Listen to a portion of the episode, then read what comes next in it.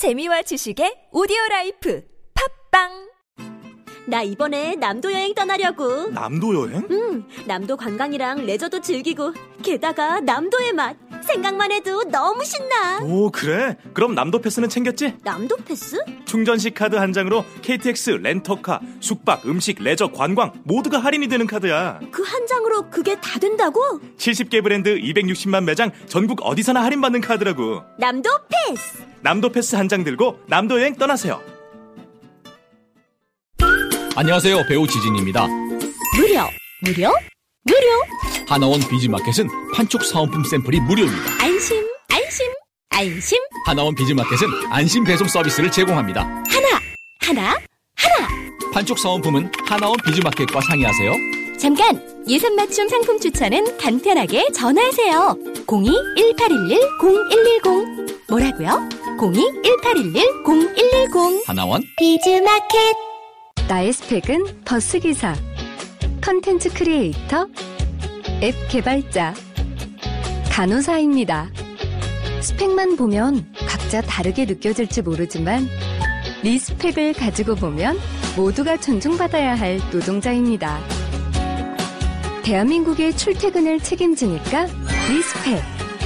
아이들의 꿈을 키워주니까 respect. 편리한 세상을 만들어주니까 respect. 소중한 사람들의 생명을 지켜주니까 respect. 노동하는 나를 존중합니다. 서울시와 한국노총이 함께합니다.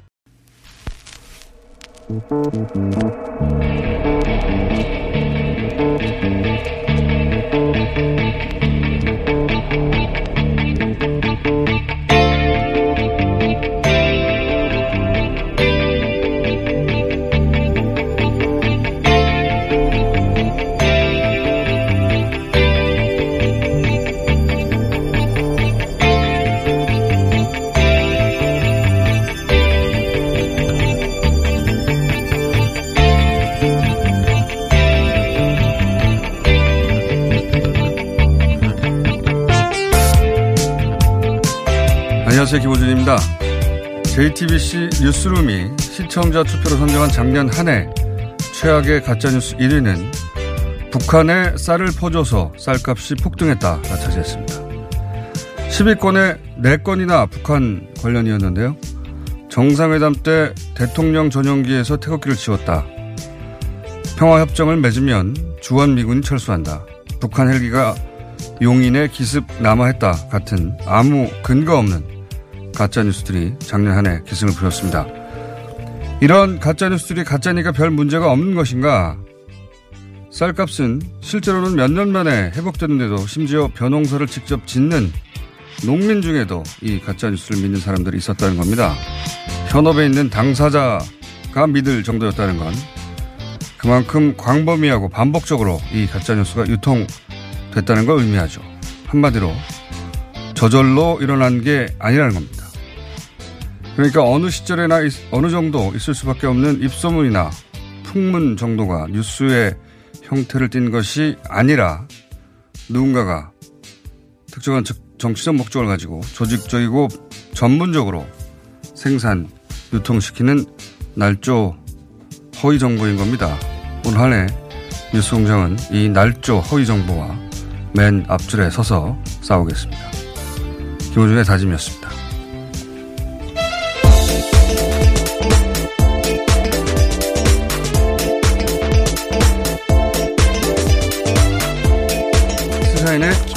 김은지입니다. 예. JTBC에서 이걸 다루는데 혹시 보셨어요?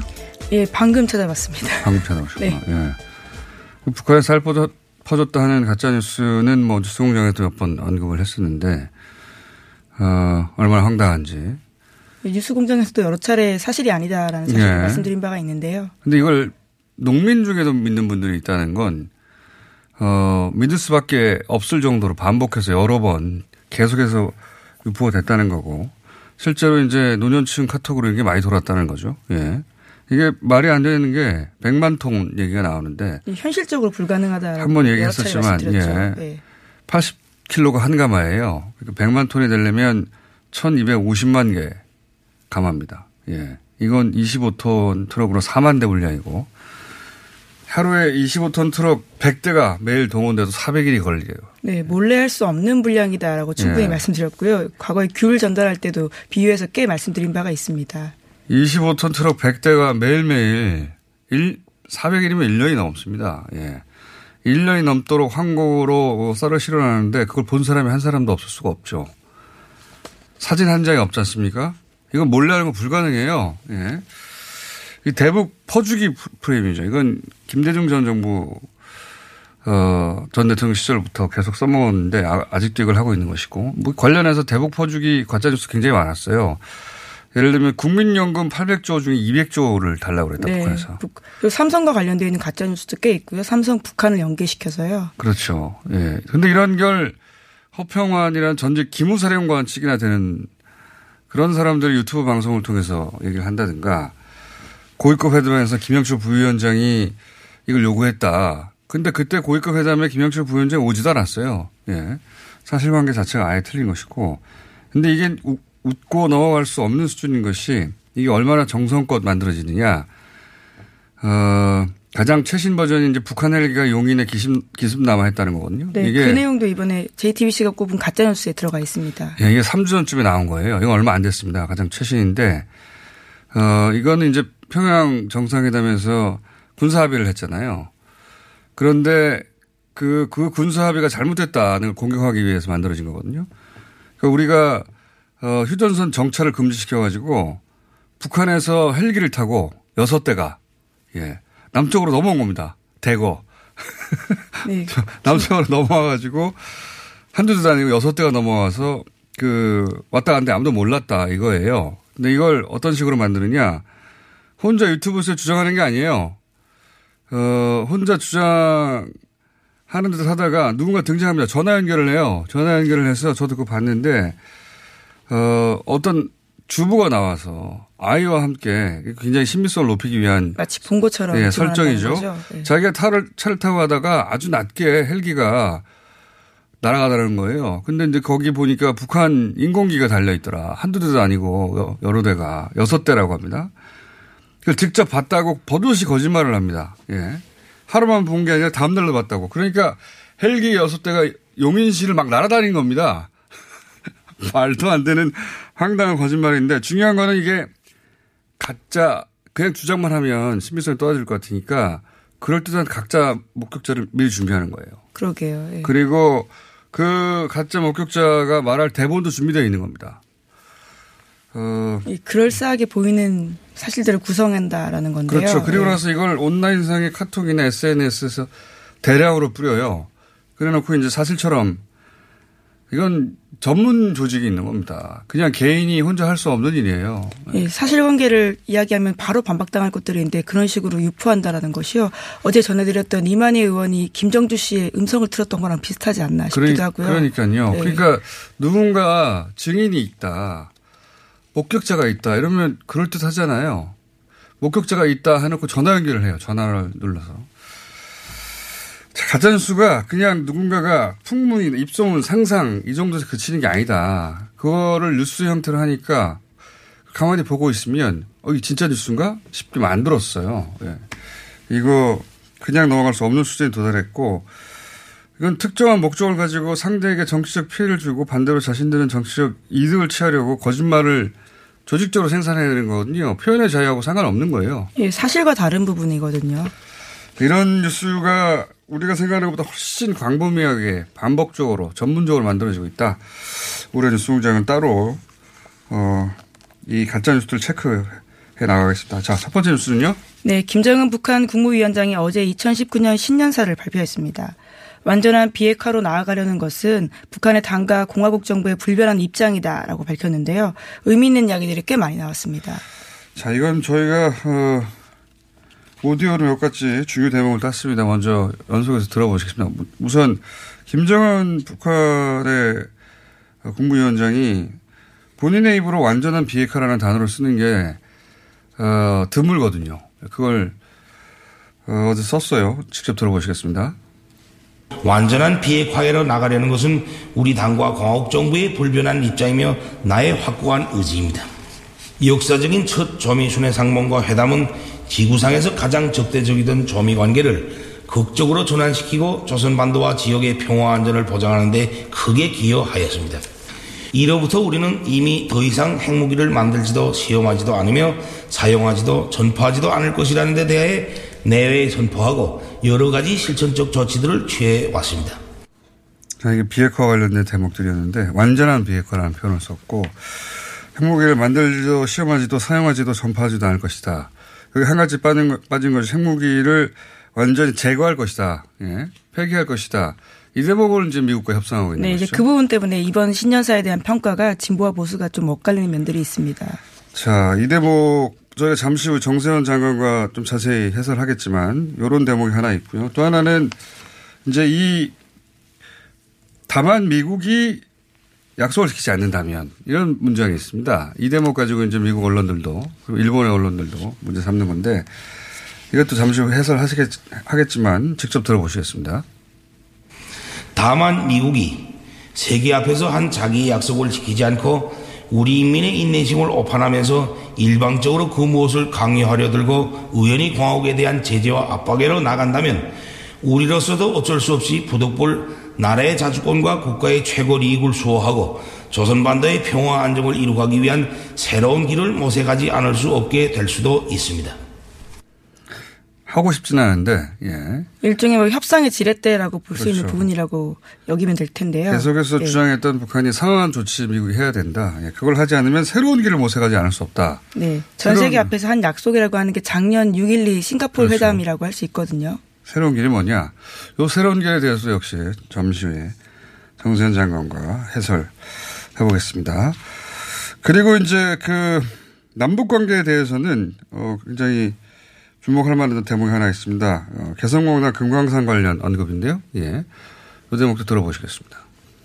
북남 사이 협력과 교류를 전면적으로 확대 발전시켜 민족적 화해와 단합을 공고히 하고 개성공업 지구에 진출하였던 남측 기업인들이 어려운 사정과 민족의 명산을 찾아보고 싶어하는 남녘 동포들의 소망을 헤아려 아무런 전제 조건이나 대가 없이 개성공업 지구와 금강산 관광을 재개할 용의가 있습니다.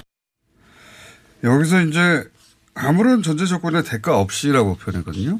이게 뭘 의미할까? 예. 개성공단 금강산 관광 재개 이야기는 오랫동안 나왔죠, 작, 작년. 네. 그리고 지난해 9월에 평양선언에서 남북 정상이 서로 합의한 바가 있습니다. 조건이 마련되는 데에 따라서 개성공단과 금강산 관광 사업을 우선 정상화하겠다라는 거였거든요. 대가 없이 하겠다. 이게 어, 이런 게 아닐까 싶어요. 이건 뭐 제 생각인데 잠시 후 장수현 장관이 아, 틀렸다고 말할 수도 있는데 제 생각인데 지금은 그 개성공단 금강산을 하려면 우리가 어 뭐 금강산 관광 하기 위해서 대가를 지불해야 된단 말이에요. 입장료. 네, 상당 부분 현금이 들어가는 예. 상황입니다. 그래서 bulk cash 대량의 네. 현금을 의미하죠.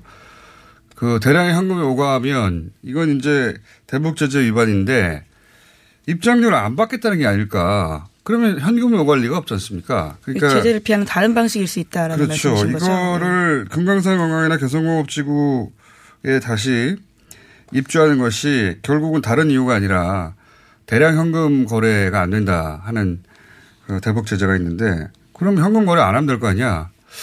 이런 의지가 아닐까. 물론 그렇게 해석되면. 참 좋겠네요. 예. 그렇죠. 그러면 예. 막, 막을 수가 없잖아요. 예. 막을 수가 없잖아요. 예. 이건 근데 어, 뭐 북한뿐만 아니라 어딜 가더라도 당연히 관광을 하거나 입장을 하면 입장료를 내야 되는데 북한이 그거 안 받겠다고 해버리면 그럼 취하할 수 있는 거 아니냐. 그런 생각도 듭니다만은 이것도 역시 저희가 잠시 후에 정세현 장관과 얘기 나눠보겠습니다. 크게 이렇게 비핵화 의지에 관련된 부분 그리고 미국과는 협상에 협상, 예. 예, 계속 협상하겠는데 계속 하면 안 된다. 상황 조치해야 된다는 거. 그리고 남북 관계에 대해서는 개성공단 금강산, 금강산 관광 재개하자. 예, 조건 대가 없이. 예. 예, 처음 나온 얘기입니다. 조건 없이 하자. 이런 게 어, 주요 메시지였습니다. 여기 대해서 국무부는 아직 분석이 안 끝났나 봐요. 미국 국무부는 예, 논평은 그래서. 논평할 기회를 사양한다라고요. 연합뉴스에게 밝혔다라고 합니다. 트럼프 대통령이 우린 잘하고 있다고 하는 발언은 제가 보기에는 이 신년사 전에 녹, 녹화한 것 같아요. 네, 시기상으로는 신년사 이후에 올라오긴 했는데요. 하지만 편집되어 가지고 올라온 걸 보면 그 이전에 촬영된 것으로 추측한다라고 볼수 그러니까 있습니다. 미국 반응은 아직 안 나온 것이고요. 트럼프 대통령 반응도. 미국 언론에서는 아까도 얘기했지만 미국 언론과 그 특히 일본 언론은 어, 다만 다만에 굉장히 예, 초점을 맞추고 새로운 길 있죠. 예. 이게 뭐냐 이거죠. 거기에 대해서 초점을 맞춰서 그래서 트럼프 대통령에게 공을 넘겼다라고 평가하는 미국 언론이 다, 대다수입니다. 맞는 말이죠. 예, 예. 우리는 하고 싶은데 계속 압박 제재만 하고 압박 제재만 계속 한다는 건 리비아 모델 아닙니까? 예. 소위 어, 그 리비아 모델은 아니라고 했던 그 리비아 모델로 되돌아가는 건 마찬가지거든요. 네, 그러면 새로운 길을 모색할 수도 있다라고 이야기했기 예. 때문에 그게 뭐냐라고 지금 계속 분석하고 있습니다. 그건 알 수가 없죠. 예, 그건 김정은 위원장 마음속에 있겠죠. 이와간 요 해설도 저희가 잠시 후에 하겠고요. 일본 같은 경우에도 역시 대북 제재가 계속될 경우에 정책 변경할 것이다. 뭐 그런 경고를 했다라는 식의 예. 해석을 하고 있습니다. 일본은 이 그 북한의 비핵화 프로세스가 잘 안 되길 바라는 전 세계 유일한 국가예요. 예. 그래서 모든 부정적인 뉴스 는 여기서 다 나온다고 보시면 되는데 역시 어, 그 중에서 딱 그 대목만 예, 또 한미합동. 군사훈련 중지 거론과 관련해서도요, 굉장히 부정적인 예. 보도를 하고 있습니다. 일본의 아베 정부가 북한 덕을 많이 봤는데 그동안 예, 긴장 관계를 이용해서 더 이상 그렇게 될 수 없게 되자 뭐 여하간 일본에서 나오는 이 비핵화 관련 뉴스 중에 좋은 건 하나도 없습니다. 이번엔 역시 좋은 건 좋은 반응은 없고요. 자, 중국은 좀 긍정적으로 해석을 했는데요. 완전한 비핵화 의지를 천명했다라는 부분을 강조하면서 긍정적으로 이번 신년사를 평가했습니다. 방점을 어디, 어디 두고 해석하느냐에 따라 다른 건데 어쨌든 완전한 비핵화라는 말을 한 적이 없다고 어, 작년에는 보- 우리 보수 여당에서 계속 얘기해 왔는데 완전한 비핵화라는 말을 이번에 신년사에서 어, 직접 했습니다. 자, 미국에 이제 내일부터 어, 의회가 꾸려지거든요. 네, 현지 시각으로 3일인데 미 의회가 새롭게 진용을 꾸려서 개회를 하게 됩니다. 여기서 이제 외교위원장이 누가 되느냐, 군사위원장이 누가 되느냐 중요한데 상원은 뭐 공화당이 다수당이고 네, 여전히 그렇습니다. 상원 외교위원장은 어, 이 대북 관련해서 트럼프 대통령과 어, 뜻을 같이 하는 예, 네, 리시 인물이 의원이라고요. 예. 인내심을 가져야 한다. 예. 어, 우리 입장에서 다행인데 이제 이 하원 민주당이 다수당이 당인 하원 외교위원장 엘리엇 앵겔 이분이 이제 뭐랄까요? 어, 이제 앞으로 계속 단단히 벼르고 있는 거죠. 예, 계속 문제 제기를 할 것이고 특히 북한 인권 관련 얘기 많이 할 것이고 이분이 많이 한 북한 인권 얘기를 자주 하는 사람입니다. 북한 인권뿐만 아니라 이런 문제가 생기면 인권 문제 자주 거론하는 분이고 그리고 북한 정권도 교체돼야 된다고 말하는 네, 예. 과거 인터뷰에서 이렇게 이야기한 적이 있는데요. 개인적으로는 북한 정권 교체가 북한 주민을 위한 최선으로 본다라는 식의 이야기까지 했습니다. 자기가 어떻게 합니까? 그건 자기가 알 수 없는데 어쨌든 개인적으로는 그렇게 생각하는 사람이고 어, 그 이분이 의회 상황이 만만치 않다라고 볼수 그렇죠. 있는 건데요. 하원에서는 계속해서 청문회 같은 거 열 수도 있습니다. 네, 또 거기다 군사위원장도 상원은 여전히 공화당이지만요. 하원 군사위원장은 민주당으로 바뀌었습니다. 하원은 이제 민주당이 장을 했으니까요. 어.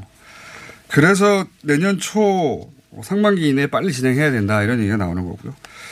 자, 어, 제 신년사 관련한 뉴스 쭉 짚어봤고, 예. 그러다 보니 시간이 거의 다 됐네요. 네. 예. 예, 국내 삼성 뉴스, 관련된 뉴스는 전해드려야 될 것 같은데요. 예. 국내 뉴스 한두 가지 정도 정리하고. 네, 에버랜드에. 노동조합이 생기는 것을 막기 위해서 2011년 어영노조 알박기를 한 사실이 검찰 수사로 드러났습니다. 그러니까 진짜 노조에 대해서는 미행을 일삼았고요. 거기서 얻은 정보를 가지고 경찰에 넘겨서 근거 삼아서 탄압을 했다라고 볼 수 있습니다. 어, 이건 노동사건을 전면적으로 부정한 유일한 대기업이죠, 삼성. 예. 삼성만 이러고 있는 거예요. 거기다가 아예 경찰을 이용해서 예, 노조, 그렇죠. 노조 탄압을 했다라고 볼 수 있는 건데요. 이게 할아버지가 그렇게 얘기해서 이러는 거 아닙니까? 눈에 흙이 들어가도 안 된다. 예, 네. 이미 그렇게 됐는데도 불구하고 할아버지가 그렇게 어, 말해서 지금까지 손자 시절, 손자 시대에도 그러고 있는 거예요. 그게 무슨 우리 우리나라 법보다 더 우선하는 거죠, 자기들끼리는. 예. 네, 과거에도 말씀드린 바가 있는데요. 음주운전을 경찰에 신고하거나 차 번호까지도 몰래 촬영해서 경찰에 대포차를 신고하기도 했었습니다. 노조 위원장, 노조 예. 부위원장 관련해서 노조 실제로 술을 제대로 마시지 않았다라고 네, 하는데요. 노조 관련 인사들을 이렇게 사찰해가지고 경찰을 동원해서 삼- 경찰을 동원해서 사찰을 시키고 경찰을 동원해서 체포하게 만들려고 한 것이죠. 그런 일들을 삼성은 할아버지가 그렇게 말했다고 계속 하고 있는 겁니다. 네, 하지만 관련해서 오너일가는 개입을 개입 사실을 밝히지 못했다라고 해서요. 최고 윗선으로는 강경훈 삼성전자 부사장이 기소됐습니다. 이런 거를 누가 시키겠습니까? 예. 할아버지가 할아버지가 그렇게 하라고 해서 한 거예요. 대단한 게 아니고 그냥 할아버지가 그렇게 하라고 해서 아직도 이러고 있는 겁니다. 법이 버젓이 있는데 삼성이라서 넘어가지고 있는 거고요. 이번에 제대로 발각이 됐는데도 아직 그 구속도 안 됐죠. 관련된. 네, 불구속 기소입니다. 여기까지 하겠습니다. 시사인의 김은지였습니다. 감사합니다.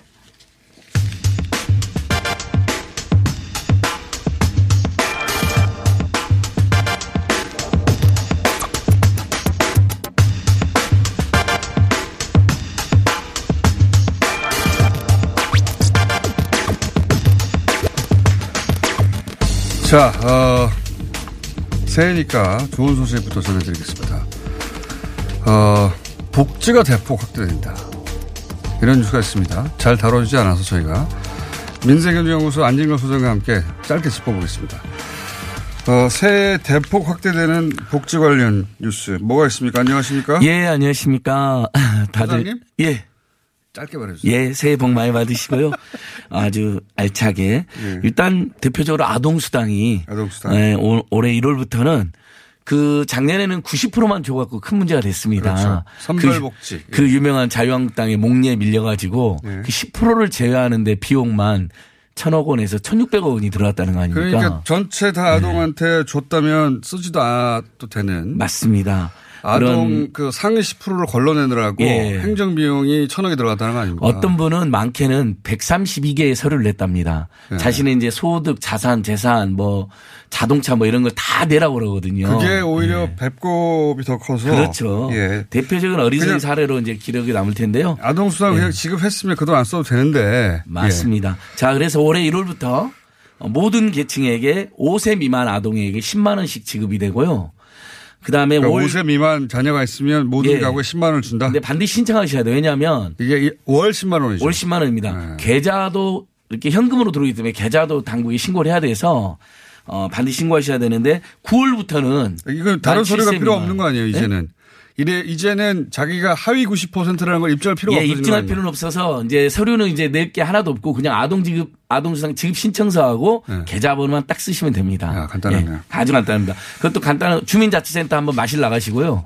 자, 다음이요. 아, 홈페이지 복지로 이런 데로 간단해졌습니다. 예. 예. 그래서 그 다음에 9월부터는 만 7세 미만으로 확대가 됩니다. 아, 7세 미만으로. 예, 그러니까 올해 1월 달은 만 5세인데 9월부터 만 7세인데 원래 이제 금액도 30만 원, 연령도 만 9세가 논의가 됐었습니다. 네. 이건 내, 내년에 저희가 이렇게 또 자, 요구해서 그때 될 때. 하죠, 그거는. 자, 그다음은요? 그 다음에 우리 기초연금. 기초연금 어- 예. 어르신들 위한. 노인을 나라는 노인을 위한 나라는 없다 있습니다. 예, 문재인 정부에서 점점 그런 부분들이 강화되고 있는데요. 자 와- 올해부터는 만 65세 이게 이제 기초연금 만 65세 네. 어르신들 중에 하위 70% 역시 하위 70%를 가리기 위한 비용이 꽤 드는데 어쨌든 제도가 이렇게 설계됐습니다. 원래는 100% 준다고 박근혜 대통령이 이야기했다가 거짓말한 게 밝혀졌는데 거짓말이 아니라 네, 공약을 파기한 거죠. 예, 음. 하고자 했는데 못한 거죠. 예. 아니 하고자 하지도 않았던 것 같아요. 그래서 그건 모르죠. 예, 예. 올해는 맞습니다. 올해는 20만 원까지인데 작년까지는 올해는 25만 원으로 5만 원 최대 상향. 아 작년에 25만 1월부터 원만 상향됐고요. 6세라는데요. 예? 소장님? 아닙니다. 그러니까 만 5세라고 하셨는데. 아, 만 6세 미만, 만 6세 미만. 예. 아이, 참네. 그다음에 그 9월부터 만 7세 미만 죄송합니다. 예. 그러니까 개월로 쓰면 60개월 미만, 9월부터는 80개월 미만입니다. 84개월 미만입니다. 자, 그래서 기초연금 기초연금은 올해 4월부터는 30만 원까지 최대 30만 예. 향상됩니다. 그래서 어 점점 근데 이제 노, 노인 전체 중에서 20% 예. 아, 30만 원 향상되고요. 내년 내후년에 계속 향상해서 70%까지 30만 원 상향이 됩니다. 알겠습니다. 자, 그러면 장애인 연금 수급자 중에 예. 기초생활수급자. 그 전에 잠깐만 그 다음에 이 예. 노인 세대들에게는 하위소득 70%는 작년 7월 달부터 통신비가 만천 원씩 의무 감면이 되고 있습니다. 아하. 그러니까 부부 노- 65세 예, 이상 노인 경우에는 70% 기초연금 수급 있으시- 있으신 분들 1인당 11,000원씩 통신비가 의무가 예. 됩니다. 그러니까 부부 기준 비부면 부부가 계시면 2만 2천 원이 감면되는 거죠. 알겠어요. 다음으로 넘어가 주세요. 요거 꼭 신청하셔야 됩니다. 이것도 신청하고 시간이 돼요. 없어요. 다음으로 넘어가 주세요. 자, 예. 장애인형 기초생활 수급자의 기초급여액도 네. 4월부터는 25만 원, 30만 원 오릅니다. 아하. 저소득 중증장애 16만 명이 기초연금이 더 올라가는 것이죠. 아, 예. 대상이 16만 명이 됩니다. 예. 아하. 25만 원, 30만 원 오르고, 예. 사회적 약자들 관련된 복지 전반적으로 개선이 되는 거군요. 지금 예. 그래서 더. 장애 또 장애인 관련해서 이제 우리 장애인계 계속 요청했던 게 장애 등급제를 폐지해달라는 거였거든요. 장애가 예, 있으면 다 장애인이지 등급을 예, 매겨서 등급을 매기냐. 예, 1급부터 그리고 6급까지 있죠. 예, 예를 들면 예. 경증이나 중증의 차이는 있으시잖아요. 예. 그러면 신청 서비스의 질이 다를 거거든요. 예. 그래서 서비스 신청을 받아서 거기에 맞춤형으로 주면 된다 했는데 음. 원칙적으로 올해부터는 그렇게 제도가 변경되고요. 아, 장애 등급을 폐지합니까? 예, 맞습니다. 폐지됩니다. 그건 뭐 문재인 어. 대통령 공약이 됐죠. 예, 큰 변화네요. 예, 큰 변화입니다. 신장과 방광 등 비뇨기는 물론 항문 등 하복부 초음파 검사에도 건강보험이 적용됩니다. 이것은 최근에 아, 초음파 검사에 예. 건강보험 적용돼요? 최근에 부천시장님이 오. 올린 트윗이 엄청나게 화제가 됐는데 자기 친구가 무슨 수술을 받았는데 예. 예전에 그거를 하려면 뭐 몇 천만 원 비용이 들었는데 그게 건강보험 적용되면서 몇십만 원 떨어졌다. 이게 트위터가 엄청 화제가 됐거든요. 그러니까 문재인 케어가 건강보험 보장성을 70%까지 강화하는 거잖아요. 그렇죠. 그래서 저희는 어, 시민단체들은 80% 90%까지 가야 된다. 그러면 거의 영국식 무상의료로 가는 거거든요. 그래서 돈이 없어서 어, 이렇게 죽거나 큰 병을 안- 못 고치는 그런 사태는 이제 확- 확연히 줄어드는 것이죠. 좋습니다. 이것도 좋고요. 사실 이거 집안에 환자가 있는 분들한테 피부에 확 와닿는 거거든요. 아, 그럼요. 엄청난 변화입니다. 이건 예. 진짜. 돈 낸 만큼 치료받는 세상이 아니라 아픈 만큼 치료받는 세상이야죠. 예. 예, 그 멘트는 본인이 만드신 거예요? 아, 영국에서 나온 멘트인데 제가 모든 아이는 우리 모두의 아이. 돈 낸 만큼 치료받는 사이가 아니라 아픈 만큼 치료받는 사이는 자. 제가 제일 좋아하는 구호입니다. 다음은요. 예, 마지막. 예. 그다 아 마지, 마지막으로 이제 청년 대학생들입니다. 자. 네. 지금 이제 1월 2월 달부터 등록하잖아요. 새 학기. 네. 입학금이 국공립 때 작년부터 올해까지 전면 폐지됐고요. 아, 입학금만큼 입학금이 없어졌어요? 입학금이 100만 원 안팎까지 돼 갖고 얼마나 또 이게 황당했습니까? 어, 사실 대학 예. 대학 등록금이 있는데 입학금 왜 따라받는지 모르겠어요. 그러니까요. 예. 그래서 역시 이제 문재인 정부에서 전격 폐지된 겁니다. 사립대는 2021년도에 완전 폐지됩니다. 그때까지 매년 20%에서 25%씩 줄어들어요. 예. 그러니까 올해 이제 등록금 고지서 날라오시면 확 줄, 아예 없거나 국공립 때는 사립대도 확 줄어들어 있을 겁니다. 그다음에 내년 내후년 아예 폐지된다. 입학했으니까 감사하다는 돈을 내라는 건가요? 사실상 그러니까. 우리 대학 왔으니까 너 돈 내라 이런 일종의 통행료인데 통행료. 굉장히 부당한 거죠. 그다음에 또 하나 대학에서 부당한 게 뭐냐면 졸업유예 있잖아요. 취업이 안 돼서 재학생 자격 유지하기 졸업유예를 하는 거거든요. 예. 그게 전국적으로 대학생 몇만 명이 그렇게 해요. 그분들한테도 등록금을 받았어요. 대학들이 부도덕하게. 아, 예. 학교에서 더 이상 배우지도 않는데 예. 수업도 안 듣는데 근데 또 50만 60만 내라는 거예요. 재학생 자격 아하, 유지하려면. 재학생이 되기만 예. 아, 그것도 이거 작년에 억지네요. 안민석 우리가 또 일 잘하는 사람은 부각시죠. 안민석 의원이 법안을 냈습니다. 고등급 개정 내에서 앞으로는 졸업 유예 시 등록금 징수 못 합니다. 어, 그러니까 이렇게 의미 있는 조건들로 하나씩 바뀌고요. 또 청년들 요즘 힘드니까 30초 이내에 예, 전국. 지자체하고 중앙 정부가 청년 수당도 이제 도입하고 미취업 청년들이요. 대학을 네. 졸업하는 고등학교 졸업했는데 취업이 안 된 경우 얼마까지 지원합니까? 어 최대 50만 원 안팎까지 지대합니다. 예. 기간은요? 기간은 6개월 뭐 이렇게 되어 있고 만약에 그 기간이 지나면 또 서울시가 이러면 정부가 지원한 기간이 지났잖아요. 근데 그 안에 취업이 안 되잖아요. 또 서울시가 남은 기간에 또 지원하는 그런 보조 제도가 있습니다. 그러니까 꼭 청년 수당 잊지 마시고 자격 조건 되면 하고 졸업하고 6개월간 취업이 안 될 경우에 그렇죠. 예. 최대 50만 원. 취업을 촉진하고 장려하는 수당인 거죠. 그러니까 취업하는데 돈 들어갑니다. 예, 돈 들어가죠. 당연히 매달. 몇십만씩 들어가고 학원도 다니고. 그다음 자존감도 떨어지실 때거든요. 근데 이게 성남에서 참으로 청년배당에서 10만 원씩 지원해 주는 제도가 전국적으로 확대되고 올해 친환경 무상급식, 무상교복, 무상고등교육 전부 다 확대됩니다. 그러니까 굉장히 좋은 소식들이 많이 있고요. 교육은 이제 보편적 권리로 잘 잡고 여기까지 청년 하겠습니다. 청년 우대형 청약통장도 있고요. 모든 금리의 연체 금리가 3% 이상 못 받게 바뀝니다. 모든 금리가. 예, 모든 그러니까 금융기관, 대부업체, 학자금 금리 이렇게 빌린 돈 있잖아요.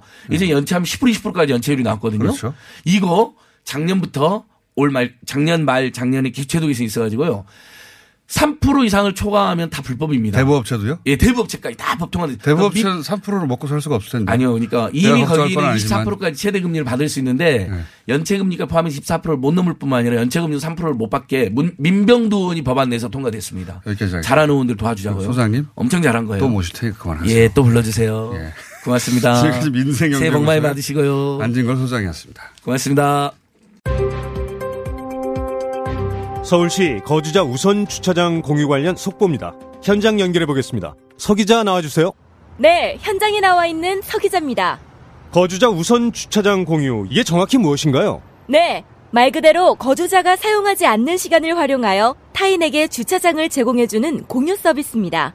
아, 그럼 이제 비어 있는 주차장을 제대로 활용할 수 있겠네요. 네, 단속 걱정 없이 저렴하게 이용이 가능하고 배정자는 요금 감면 혜택까지 시민 여러분들의 참여로 활성화될 수 있다고 하니 포털에서 공유 허브를 검색해 보세요. 이 캠페인은 서울특별시와 함께합니다. 먹었니? 많이 묻다이가 떠나라.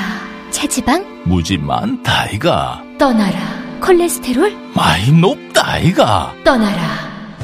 일석삼조 다이어트 미궁 떠날 땐. 체지방 핫. 콜레스테롤 핫핫. 먹은 만큼 싸주마. 새끈하게 비워주마. 핫핫핫. 체지방 콜레스테롤 완전 분해 완전 배출. 일석삼조 다이어트 미궁 떠날 땐. 떠날 때 세계 구매 시 빼사랑 밥사바 추가 증정 이벤트. 안녕하세요. 배우 박진입니다. 추운 날씨만큼 난방비 걱정도 많이 되시죠? 제가 난방비 아끼는 꿀팁 하나 알려드릴까요? 그건 바로 보일러를 열효율 높은 친환경 보일러로 바꾸는 거예요. 열효율 높은 친환경 보일러는 연간 13만원 정도 난방비를 절약해주고 최대 5만원의 서울시 에코마일리지도 받을 수 있대요. 거기다 미세먼지와 온실가스 배출을 10분의 1로 확 줄일 수 있다니. 우리 집 보일러, 여효율 높은 친환경 보일러로 바꿀 만하죠? 아참, 12월까지 교체하면 10만원 할인, 12개월 무이자 할부. 아시죠? 자세한 내용은 120 다산 콜센터로 문의하세요. 이 캠페인은 서울특별시와 함께합니다. 아 시원하다 오빠 나 오빠 로션 좀안 돼. 저번에도 쓰고 가져갔잖아. 오빠 거 엄청 좋던데 얼굴이 환해지는 게 남자 화장품이 왜 이렇게 좋아? 갈색병 원료 명품 비피다가 고함량으로 들어가 있다네. 오빠 이거 바르고 얼굴 엄청 환해졌잖아. 아 그게 다 로션 덕분이었구나 빨리 내놔 나 좀 쓰게 바르는 순간 살아나는 환한 얼굴. 여자가 탐내는 남자 로션 헤이브로 men's brown all-in-one 로션 지금 포털에 헤이브로 검색하세요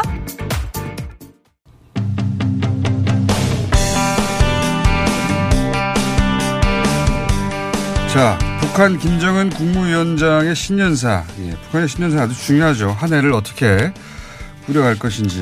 의례적인 인사가 아니라, 어, 북한의 계획, 그리고 발표하면 그대로 반드시 이뤄야 된다는, 어, 그게 이제 북한의 정서인데요. 이거 한번 해설해 보겠습니다. 정세현 전 장관님 나오셨습니다. 안녕하십니까. 네. 이게 오디오라서 말씀하셔야 됩니다. 예. 아, 예, 안녕하십니까. 인사 많이 마시고. 자, 새해 복 많이 받으시고요. 예, 새해 복 많이 받으십시오. 청취자 네. 여러분. 첫날부터 이렇게 아침 일찍 나와주셔서 감사한데, 한 문, 가장 중요한 한 문장만 꼽아달라고 했더니 역시 이제 다만, 예. 다만 미국이, 어, 자기 약속을 지키지 않고 계속 제재 압박만 하면 우리도 어쩔 수 없이 부득불 새로운 길을 모색하지 않을 수 없다. 이걸 뽑으셨어요? 예. 바로 그 새로운 길이라는. 이게 뭐냐 이거죠. 예. 음, 말이. 예. 잘못하면 오해 소지가 있습니다. 그렇죠. 비- 핵을 다시 개발한다든지. 예, 예. 뭐. 그러니까 지금 미국에서 미국 국무부가 여기에 대해서 코멘트를 좀, 어, 안 하겠다고 그랬다면서요. 예. 모르는 거죠. 자기들도 정확하게. 그리고 또 백악관도 거기에 대해서 언급을 하지 않고 예. 있다는데 거기에 조금 이게 도대체 무슨 소리냐. 협박이냐. 예. 아니면은, 어, 간청이냐. 하소연이냐. 예. 아, 하소연이냐. 거기 어쩔 수 없이 부득불 사실 동업 반복인데 예. 그러면서 강조한 거죠. 어, 새로운 길을 모색하지 않, 않을 수 없게 될 수도 있다. 이게 우리 사람만 알 수, 우리나라 사람만 알수 있는 그러니까. 이거를 그러니까 미국이 지금 처음에 그걸 이제 번역을 누가 해주느냐에 따라서 아주 나쁘게 아 맞습니다. 메시, 나쁜 메시지가 될 수도 있습니다. 그러니까 어쩔 수 없이 부득불 음. 모색하지 않을 수 없게 될 수도 있다. 굉장히 네. 유보적인 표현인데. 굉장히 조심스럽게. 예. 그러니까 앞에 계속 비핵화를 완전한 비핵화를 하기 위해서 미국 대통령과 어, 만날 용의가 있다는 얘기까지 했고 예. 어, 그런 이제 만날 용의는 크리스마스 메시지에 대한 트럼프 대통령의 어, 크리스마스 메시지에 대한 답이에요. 네. 그리고 실제적으로 많은 부분을 거의 90%를 비핵화하겠다는 걸 다짐했는데 막판에 가서 그 얘기를 넣었거든. 근데 나는 네. 어, 가장 중요한 문제를, 문장을 하나 뽑아달라고 해서 바로 그 새로운 길이라는 말 때문에 미국이 오해하고. 누가 번역하냐에 따라 진짜. 아, 누가 번역하냐에 따라서. 그래서 예, 뉘앙스가 완전히 달라질 우리 정부가 바로, 어, 청와, 청와대급에서 또는 외교부나 이런 데서 counterpart들끼리 오해가 없도록 해설을 해줘야 된다. 해설을 좀 해줄 필요가 있습니다. 그건, 예. 그건 가능한 한 오늘 중으로 하는 게 좋습니다. 오늘 중으로 예. 어, 아니 그거를 장관님 먼저 해주십시오. 그러니까 네. 저도 이거 읽으면서 야 여러 번 강조했다. 어쩔 수 없이 부득불 모색하지 않을 수 없게 될 수도 있다. 그러니까 이걸 굉장히 조심스럽게 우리 이제. 보수 언론에서도 새로운 길을 다시 핵, 핵 개발로 돌아가겠다는 협박이다 하는 식으로 해석을 하고 싶어 하고 또 예. 일본에서도 자유한국당의 뭐 비대위원장 되시는 분도 그 비슷하게 해석을 하던데 예. 그건 아니라고 봅니다. 왜냐하면 평생 북한 그건 새로운 길이 아니에요. 옛날 길이지. 그렇죠. 핵을 다시 개발한 건 옛날 길이에요. 아, 그렇군요. 4월 20일 날 작년 4월 20일 날 노동당 7기 3차 전원회의를 열어가지고 이제 핵은 더 이상 안 한다. 예. 그리고 경제 집중한다는 얘기를 했기 때문에 옛날 길로 돌아간다는 얘기는 아닙니다. 새로운 길은 그럼 뭐냐. 지금 미국이 북미 협상하는 과정에서 미국이 보여준 태도를 보니까 완전히 일대일로 하는 바람에 에, 북한을 압박해 들어오는데 이러려면은 차라리 중국을 좀 끌어들여 가지고 중국이나 러시아 자기네들에게 우호적인 입장을 가지고 있는 어, 나라 특히 제재 해제 문제와 관련해서 미국을 계속 설득할 수 있는 힘도 있고 의지도 있는 나라들과 같이 대응을 하겠다. 외교적으로 조금 판을 키우겠다. 하는 뜻으로 나는 해석을 했습니다. 다자 체제를 그렇죠.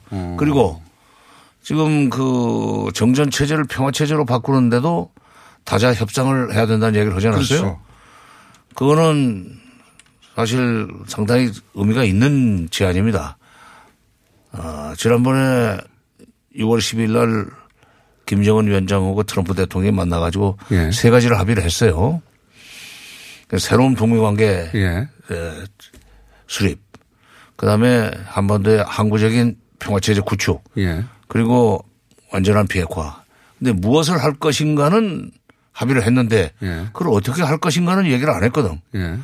물론 이제 비핵화와 북미 수교는 교환되는 걸로 생각을 되게 하지만 그 평화 체제를 어떻게 그 구축해 나갈 것인지 말하자면 정, 종전 선언을 하고 그다음에 에, 협상을 시작을 해야 되는데 협상의 주체가 누구냐 하는 것도 지금 논의를 못하고 해를 넘겼단 말이죠. 그러니까 김정은 위원장이 드디어 평화체제 구축과 관련된 구체적인 방법론을 내놓은 겁니다. 사국이 하자는 얘기일 거예요. 그러니까 음. 최소한 사국이 하자. 최소한 사국이죠. 왜냐하면 중국도- 음. 정전협정에 중국이 서명을 했기 때문에 네. 중국은 당연히 법적으로 들어갈 자격이 있죠. 음. 우리는 서명을 못했지만은 실질 당사자고 미국도 유엔군 사령관 이름으로 했지만 뭐 실질 당사자라고 볼 수 있고 법적으로는 예, 북한이 또 자격이 있죠. 조선인민군 최고사령관 김일성 명의로 했으니까 그러니까 네 나라가 정전 협정을 평화 협정으로 바꾸는 협상을 시작하자는 다자 협상을 어저께 제안함으로 해서 바로 그 6.12 3대 합의를 어떻게 풀어나갈 것인지 로드맵을 짜는 소위 아이디어를 하나 내놓은 겁니다. 그게 또 새로운 기록으로도 연관이 예. 음. 있다고 거구나. 저는 봅니다. 아, 그러니까 이 새로운 길이라는 게 이제, 어, 뭐, 핵 개발하고 그걸 돌아가자는 거냐. 그거는 과거의 일이고 새로운 길은 그게 아니라 음. 지금까지는 미국과 양자 협상으로 모든 걸 풀려고 했는데 이런 식으로 계속 교차 상태 미국이 계속 압박만 한다면 부득불 어쩔 수 없이 그렇게 하고 싶지 않지만 이렇게 다자 협상의 틀 속에서 이 문제를 풀어야 될지도 모른다. 예. 중국에 음. 그리고 어, 또 다른 데서 그 얘기를 했지만 남북 간에 세 번 만났고 정상이 네. 어, 북미 간에는 최초의 회담을 했고 그 다음에 중국과도 세 번 회담했다는 얘기를 했어요. 예. 바로 그 얘기는 중국이 이, 이 문제에 들어올 수 있는 소위 히스토리가 있다는 얘기입니다. 어, 일부러 언급한 거다. 그렇지. 아니 뭐 실제로 그랬었지만 그러니까 미국에서 좀 오해하지 말아야 되는 것이 이 새로운 길이라는 것은 절대로 핵을 다시 개발했다는 얘기가 아니다. 그거는 옛날 길이에요. 예. 그 길은 좀 떠났어. 이제 새로운 길은 떠났어. 이제 그 길은 못, 못 돌아가게 돼 있어요. 네. 그러니까 그것은 지금 새로운 길은 바로 그 외교적인 방식으로 중국의 압박을 좀 그 견제할 수 있는 나라들의 도움을 받으려고 그런 거 아닌가. 그러니까 미국의 압박을 견제할 수 그렇죠. 있는. 미국에서. 예. 예. 근데 이제 부득불이라는 말이 예. 중국으로부터 그런 도움까지 받는 거에 대해서 북한이 사실은 별로 안 좋아해요. 근데 미국 계속 그러면은 중국을 끌어들일 수밖에 없고 어 최강 국가가 그러는데 그 중국이 지금 어, G2는 되잖아요. 예. 두 번째 강국인데 중국 같은 나라를 끌어들여 가지고 얘기를 하면은 미국이 함부로 못하지. 그 복잡해지겠죠. 복잡해지죠. 예, 일이 복잡해지고. 근데 이제 그래서 계속 여기서는 그렇게 하고 싶지 않다는 뜻을 계속 여기에 담았지 않습니까? 뉘앙스. 어쩔 수 없이. 부득불. 모색하지 않을 수 없게 될 수도 있다. 그러, 그렇게 하고 싶지 않은 거죠. 그렇지. 북한도 하고. 그런데 이제. 그 말을 그렇게 영어로 잘 번역해 줘야 된다. 잘 번역해 줘야 된다. 이거, 요런 뉘앙스를 다 빼고 니네가 안 그러면 우린 딴 데로 가. 이렇게만 번역하면은 다르죠. 아니, 내가 왜 그걸 걱정을 하냐면 예. 2002년 10월 3일 날 네. 북한이 고농축 우라늄 프로그램을 가지고 있다고 하는 것을 시인했다고 하는 그 미국의 설명도 예. 바로 그 이 번역하는 과정에서 아, 그래요? 어, 번역하는 과정에서 북한이 했던 그 이런 식의 오늘과 같은 어, 어저께와 같은 그런 식의 아주 조건을 많이 단 표현을 다 건너뛰어버리고 조건을 빼버리고. 어, 그러니까 그땐 그랬다는 거예요. 미국이 자꾸 압박을 하니까 우리가 주권 국가고 예. NPT도 탈퇴했는데 당신네가 그 우리를 그 압박해 들어오는 그런 그 고농축 우라늄 프로그램을 가지지 못할 이유가 뭐 있는가? 어? 예. 우리는 주권국가에 대해 그걸 너희 가질 수도 있다. 예.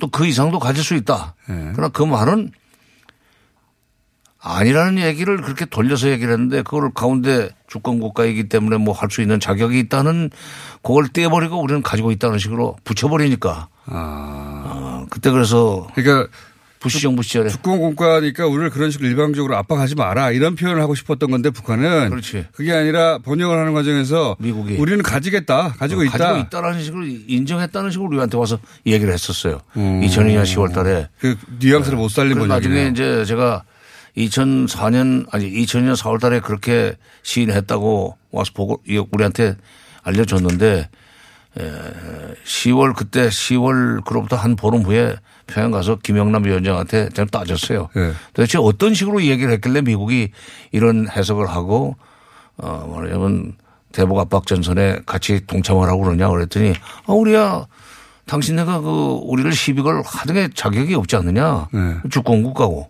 NPT도 탈퇴했기 때문에 우리가 뭘 한들 당신네가 무슨 상관이야 라는 식으로 얘기를 했는데 아 그걸 가지고 있다는 식으로 인지 시인했다는 식으로 해석을 했다 이렇게 됐지 그러니까 아하. 이것도 지금 초봉 초동 단계에서 국무부에서 이 번역을 하는 사람이 예.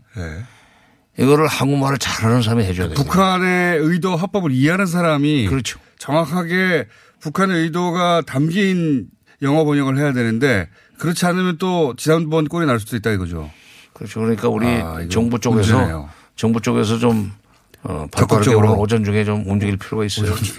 그리고 이 다른 길은 핵을 재개발하겠다는 게 아니라 다자 협상의 틀이나 새로운 틀을 모색하겠다 외교적으로. 압박을 압박이 심하게 들어오니까. 네. 어. 그렇게 하고 싶지 않다는 뜻이 더 강하죠. 네, 그렇죠. 가능하면 미국하고 풀고 싶다.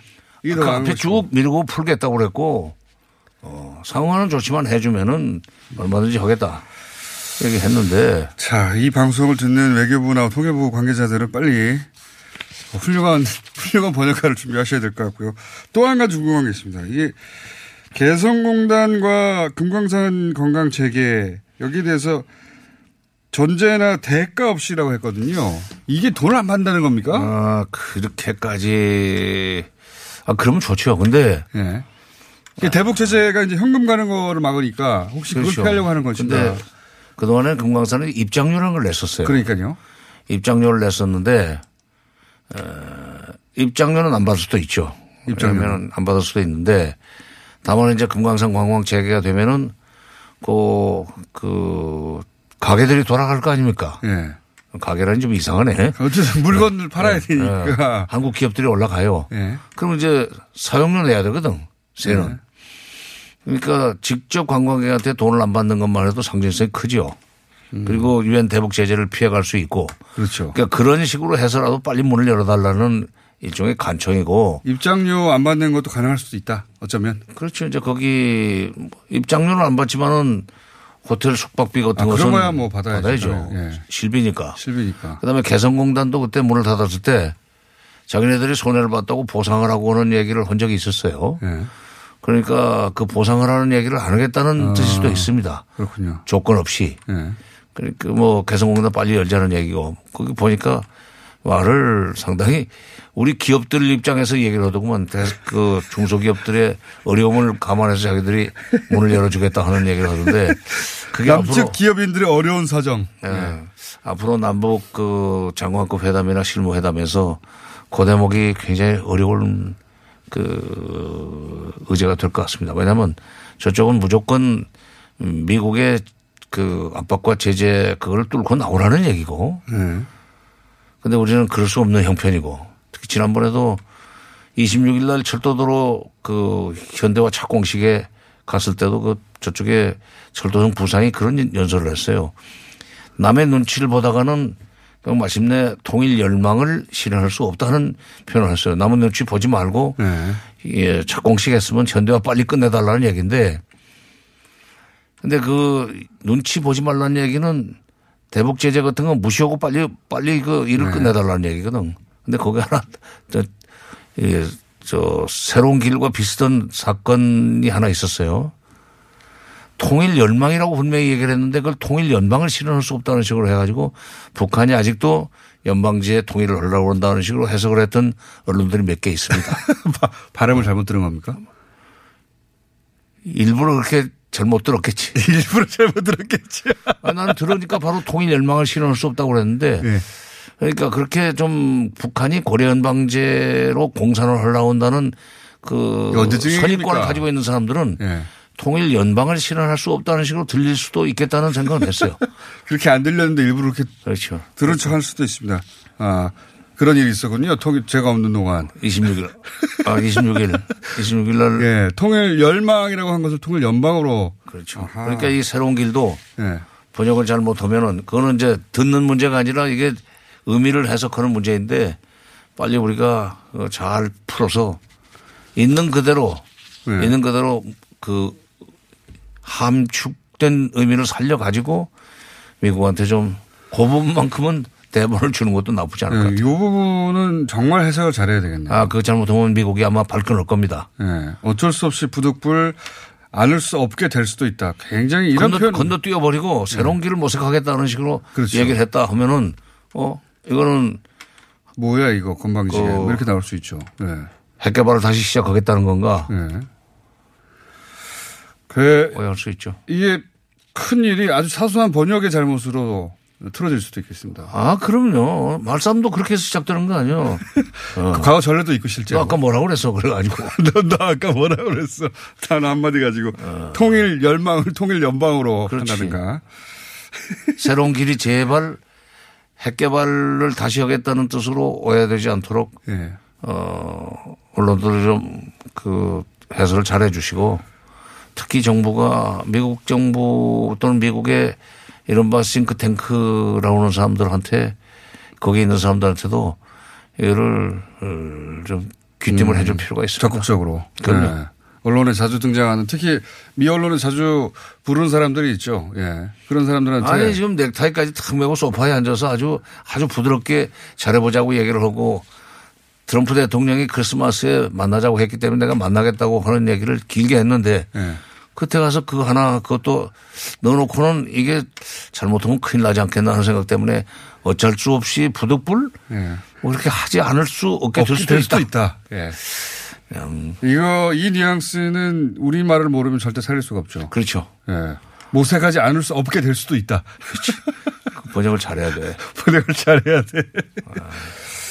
자 그리고 개성단 금강산관 같은 경우에는 입장료를 안 받음으로써 어, 이 대북 제재 예.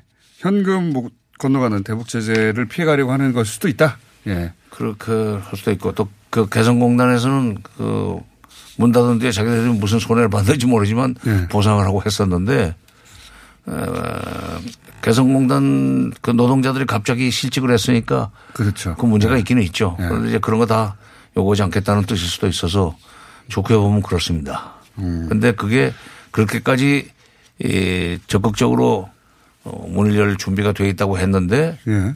못 나온다 하면은 또 그거 가지고 비난을 하겠죠. 요 대목도 짚는 언론들이 있었습니다. 이제 과거 신년사에서는 자주 통일을 얘기했는데 이번에는 평화 통일이라는 단어를 사용했다. 음, 네, 뭐 네. 그건 뭐 이번에 지금 이제 시대적으로 김정은 시대에 와가지고는 예. 그 얘기를 하는 것이 맞고 특히 지금 핵 문제 해결을 해야 되는 마당에 자주 통일이 이런 얘기 해가지고는 우리 국내에 그, 이 뭡니까 보수 진영의 비판이나 반발을 불러올 수 있기 때문에 아마 자제했을 것 같아요. 시간이 자주. 통일이라는 게 미군 내보내고 하자는 그렇죠. 예. 근데 비현실적이지 이건. 뭐 주한미군 철수하고 그 과거 아니 얘기인데. 아마도 그 작년에 3월 9일 날 전달된 메시지 속에는 비핵화도 요원이지만은 음, 수교만 해주면 미군 철수를 요구하지 않겠다는 것도 선대, 선대. 요원이라는 얘기를 했을 거예요. 음. 그러니까 주한미군은 이제 어, 그 얘기까지 건너간 마당에 다시 여기서 자주라는 걸 말을 꺼내면은 바로 그 김정은 위원장의 말에 진정성을 의심받는 겁니다.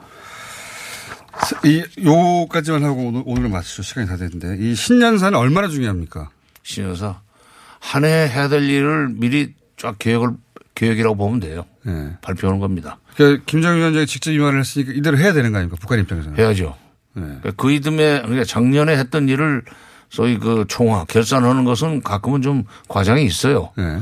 그런데 신년사에서 제시하는 그 당해년도에 그해? 그 해야 될 일은 비교적 어, 실제 계획대로 얘기를 합니다. 알겠습니다. 그럼 정세현 실제로, 실제로 그렇게 이행해 나가요.